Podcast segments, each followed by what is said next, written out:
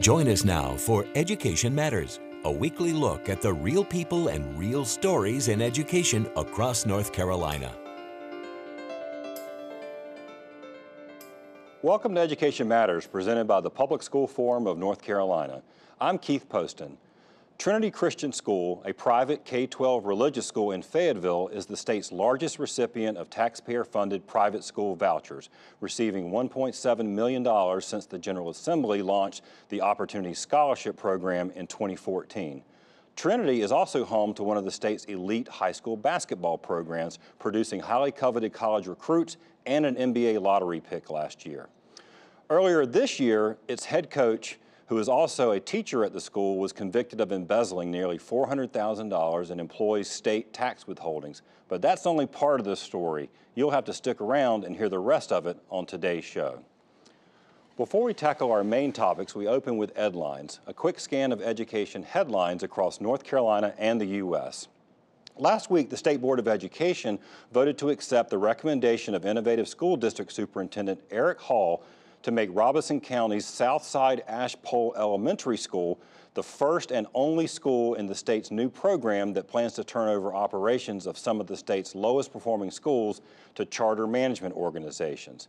By law, Robeson County must decide by February 1st whether they will turn the school over or close it down. Several school districts, including Robeson, protested inclusion in the effort, which is modeled after programs in other states that have shown lackluster results.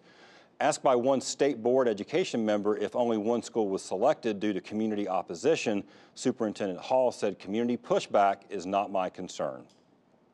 A new joint legislative task force on education finance reform held its first meeting last week. It is tasked with creating a new way to distribute the more than $9 billion the state spends on K-12 education in North Carolina. The task force is co-chaired by Representative Craig Horn, Republican from Union County, and Senator Mike Lee, Republican from New Hanover County.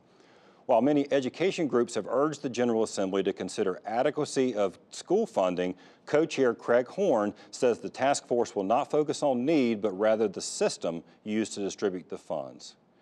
Finally, U.S. House and Senate Republican leaders unveiled their tax reform package last week in Washington. Called the Tax Cuts and Jobs Act, the proposal eliminates a number of education-related tax deductions and credits to help fund corporate, personal, corporate and personal income tax cuts. The bill would eliminate a $250 deduction for teachers who purchase classroom supplies, as well as eliminates deductions for student loan interest payments and education expenses, and repeals deductions that help part-time students and, and blocks private universities from using tax-free bonds for construction.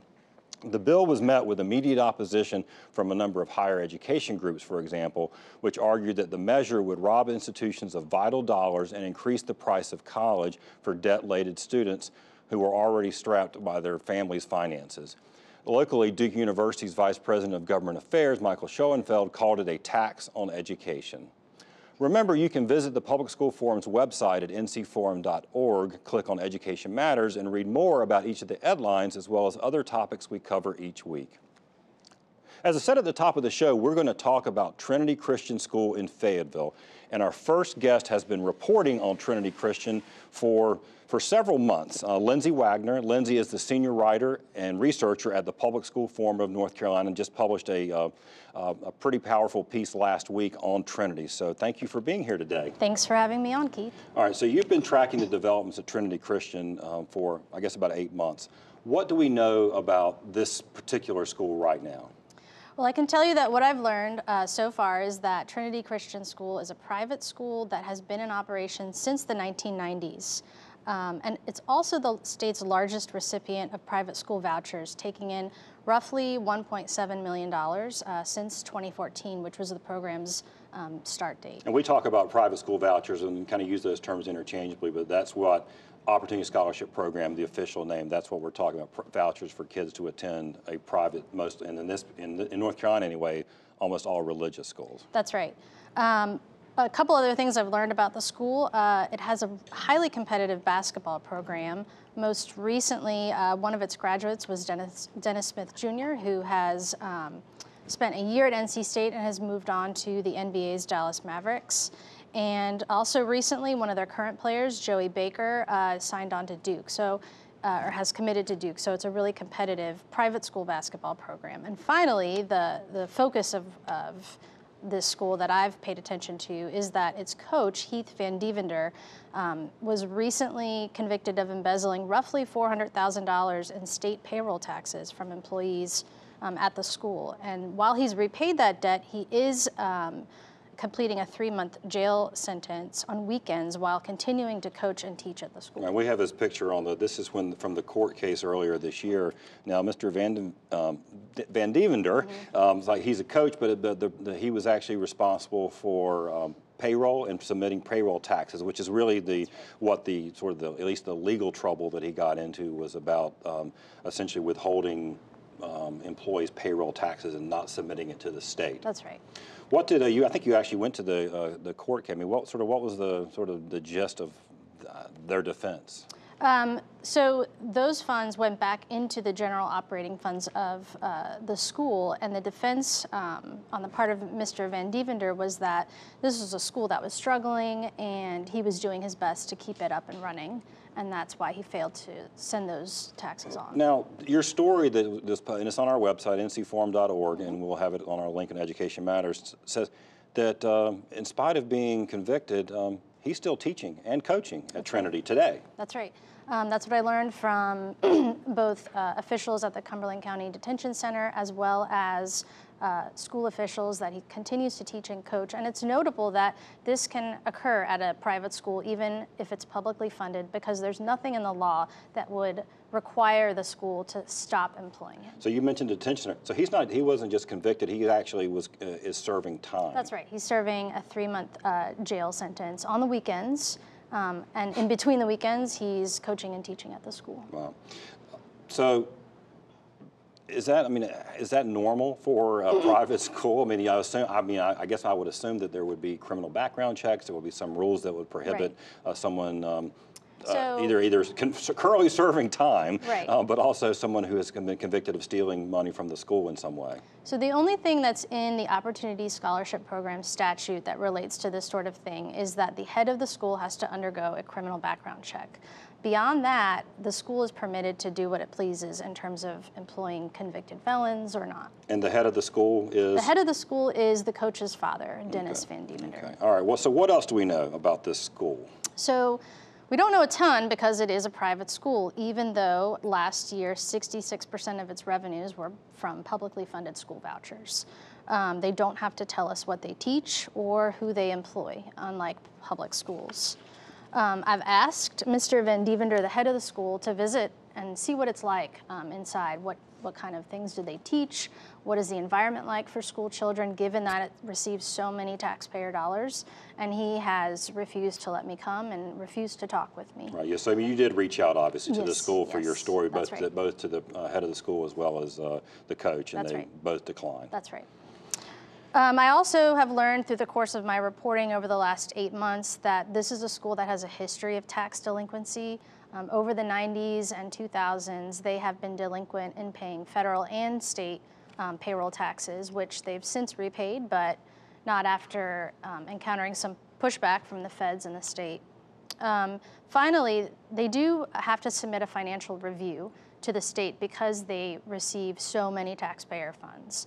Um, only a handful of voucher schools actually have to do this at this time. And what was curious about their financial review is that they included a note that they're opposed to the payment of Social Security payroll taxes on religious grounds, which I thought was really fascinating given that they benefit from a system of taxation. Well, it's not just benefit. I mean, like you, you pointed out, which I, I didn't realize until just this past week, that 66% of their entire operating funds, I mean, it's it's certainly not a stretch to say this without the Opportunity Scholarship Program. I mean, this school would not be, it may not even be in existence, but certainly it's propping up um, their finances. Yes, I mean, it's certainly going a long way in terms of making sure that they stay operational. All right, well, I want to, I want to, we, we talked about basketball briefly. We talked about Dennis Smith Jr., great player. Apparently Joey Baker is going to be, probably be a phenomenal player at Duke. Um, but they're not the only school, um, private school and, and, and, voucher school. We've got some graphics we want to pull up on the screen right. now. Um, you've been reporting just before you joined the forum and other uh, places about um, the voucher program. Tell us a little bit about what you found. Yeah, um, a couple of things really interesting. First of all, there's sort of been a larger pattern that's come into focus here since 2014 when I started paying attention to the voucher program. And I've come to realize that of the top 10 schools in private schools in the state of North Carolina that receive publicly funded school vouchers, five of those have elite basketball programs. Right, and, and um, they're showing on the screen right now. That's right. Those are those are the top five. In addition, the Fayetteville Observer published a story about a week and a half ago looking at the rise of private school basketball powerhouses in Fayetteville. And I took note of the fact as I read that story that four out of the five schools they mention are huge recipients of private school vouchers. And so, we there's said- a trend I'm noticing. Yeah, so we here. said 1.7 million, and I know it wasn't on the screen, but the, the, how much are we talking about? And this is, again, this is just since the program started a couple of years ago. Mm-hmm, 1.7 million, how much for the other schools at the top? So it ranges from six to seven hundred thousand dollars annually, um, or at least since 2014, Right. up to 1.3 million. 1.7 million, of course, is the most for Trinity Christian. Word of God Christian Academy in Raleigh, 1.3 million, um, and and the others are pretty close behind that. Right. So that I mean that raises a lot of questions. I think, um, uh, and we haven't, um, you haven't gotten into the reporting on this yet about sort of, and and, and I should say we're not suggesting at all that there's anything, um, um, uh, you know, untoward going on or illegal or anything at these other schools, but just pointing out the fact that you really do see um, a cluster um, of private religious schools that are now suddenly becoming sort of big time basketball programs. Yeah, I think it just raises a lot of questions about our taxpayers subsidizing high quality educational environments for low income children. It's hard to know that given that we don't get to know what the educational outcomes are for these students, or are taxpayers subsidizing big time athletic programs designed to funnel players to professional sports? Right. Um, just a, just a, a sort of a last question. We're going to be we're going to talk to some of the uh, sort of the policymakers and, and, and regulatory folks. But as you've tried to report on this, I mean, are sort of what are the uh, the limits? Are, are there really limits on what you can find, Um, in terms of educational or outcomes? just on just uh, uh, information? Yeah, I mean, it, you know, at the end of the day, these are still private schools. They really don't have to share a whole lot with the public in terms of what they Okay. do inside their buildings. Great. Well, thanks for that. We'll keep looking for more reporting. When we come back, we're going to continue our discussion about private voucher schools with the agency and a legislator that oversee the program. But first, see if you can answer this question. Over the next 10 years, approximately how much money will North Carolina spend on the state's school voucher program?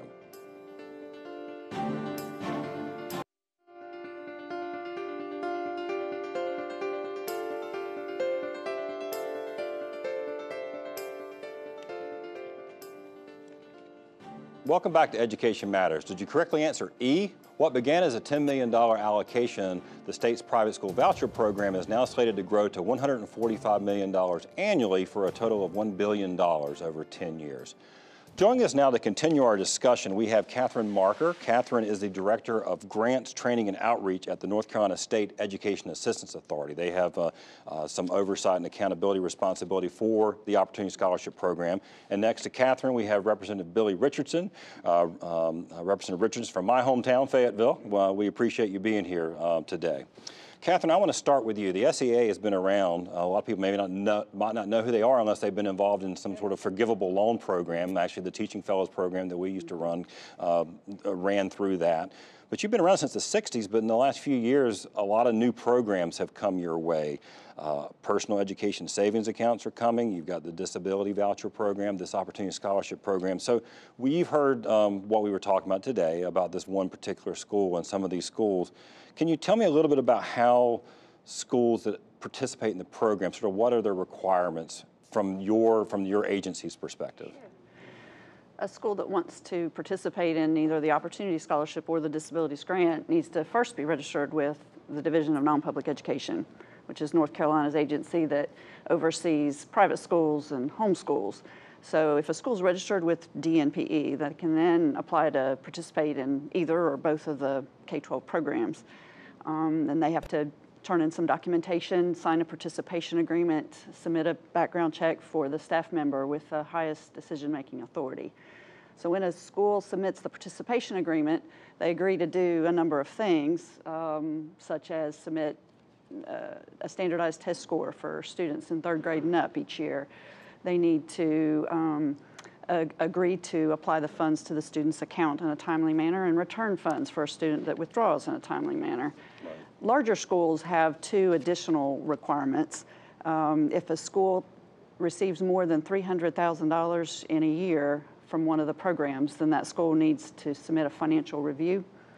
Um, and so at the close of the fiscal year, that school is responsible for submitting that financial review to SEAA. Well, well, that's and that's a, that's an interesting point because I mean there are like you said there are um, you know only the sort of larger school three hundred thousand dollars which certainly the ones we showed on the screen the top ten those were all in that category so including Trinity. Right. um, um, and yet uh, clearly there were at least some financial issues. Is are what you're asked to look at in terms of I mean, what I guess I guess my question: is What does a financial review look like? And, and not to put too fine a point on it, how does someone take four hundred thousand dollars out of state payroll taxes and it not show up in a financial review? Well, I would point out that a financial review is not an audit. So that, that's, you know, for some people that they might be interchangeable, but in terms of accounting principles, that's, that's a different, um, uh, it's, just- it's more of a statement. Right. Um, so it's a statement of, you know, revenues, cash flows, it's a statement of assets. Um, and so we collect that and, you know, uh, on a case-by-case basis, we go reach out to the school if we feel like it's not clear or if there's some, you know, issue that needs to be clarified. Right. Now, um, Representative Richardson, you're, uh, well, again, you, like I said, you're from Fayetteville, but you, you're in the General Assembly. Um, the policies are set. The things that um, um, Kathryn's talking about are the things that uh, you and your colleagues put into place and say, this is, this is what you need to look at and this is what you don't have to. I mean, what are your thoughts on, again, I guess what you heard about Trinity and then overall as far as the accountability of the program? Well, we're guilty of, of not um, living up to the public trust. Uh, when people pay their hard-earned uh, wages to taxes, uh, and those taxes go to things such as roads or education, it is imperative that we give the folks that have the oversight uh, to make certain that they, they have the tools necessary to make sure that, that that sacred trust that the citizen you know, gives us and with their ta- hard-earned tax dollars is spent wisely. And I can just tell you now, one of our big concerns in debate on the floor was the lack of oversight of this voucher program. United States of America, and this is really important for, for your listeners to, or viewers to understand. The United States is dead last of the 28 developing nations in teacher compensation, dead last. We are among the last in the nation in teacher compensation.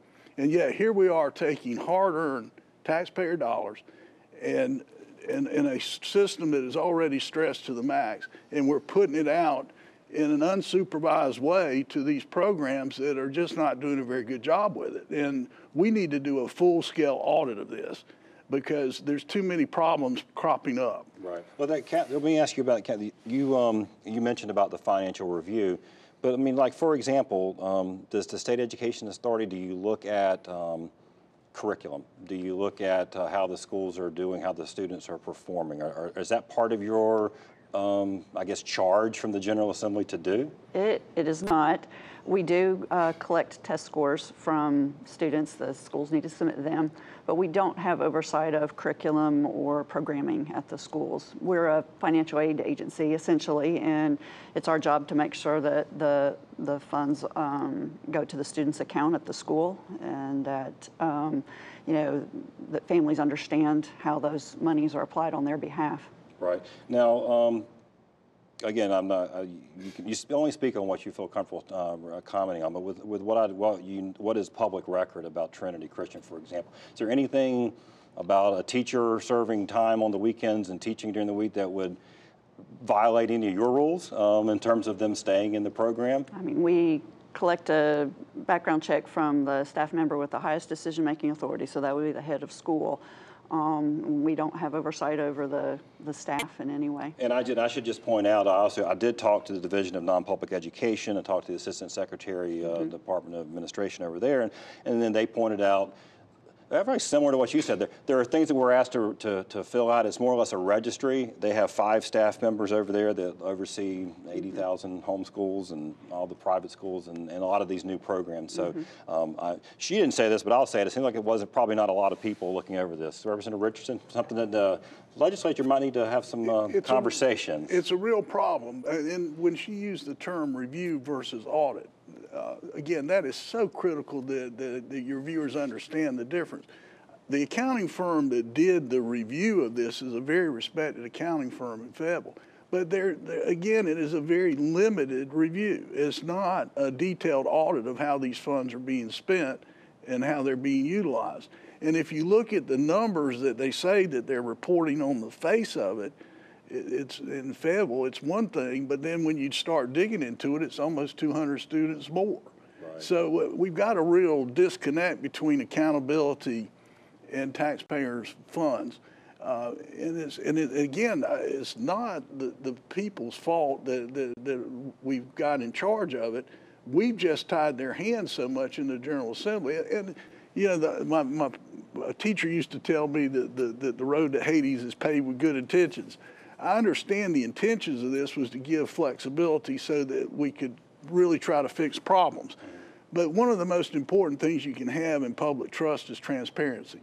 And right now we have no transparency in this, and it's got to change. Okay. Well, I'm going to leave that with, a, with, with the final word uh, from you. Thank you, Representative Richardson. We'll have to check back in with you and some of your colleagues to see uh, sort of if this sort of develops some more. And, and Kathryn, uh, thank you very much. You're welcome. After the break, this week's final word.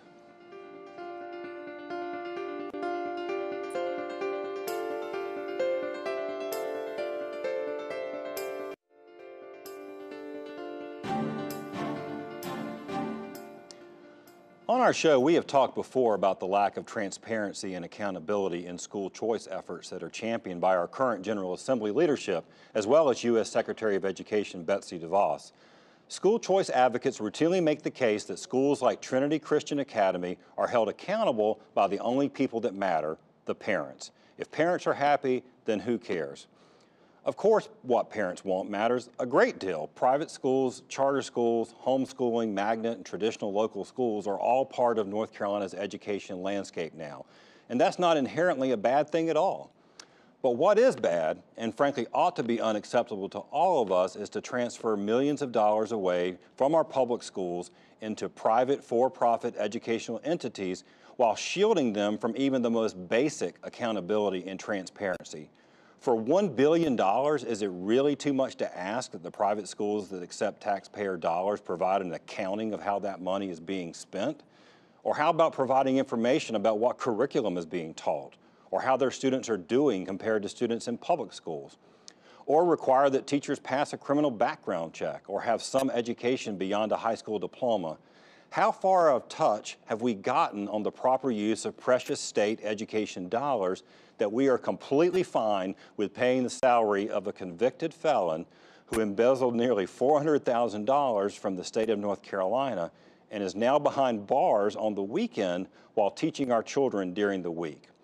And shouldn't we at least explore why half of the top voucher schools are also emerging as big-time basketball factories?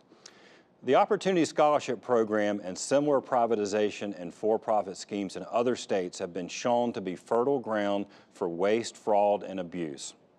Before we spend another dollar, much less a billion more of them, we ought to demand real accountability, particularly at a time when our actual public schools continue to do more and more with less and less. That's it for this week's show. Thanks for watching, and we'll see you soon.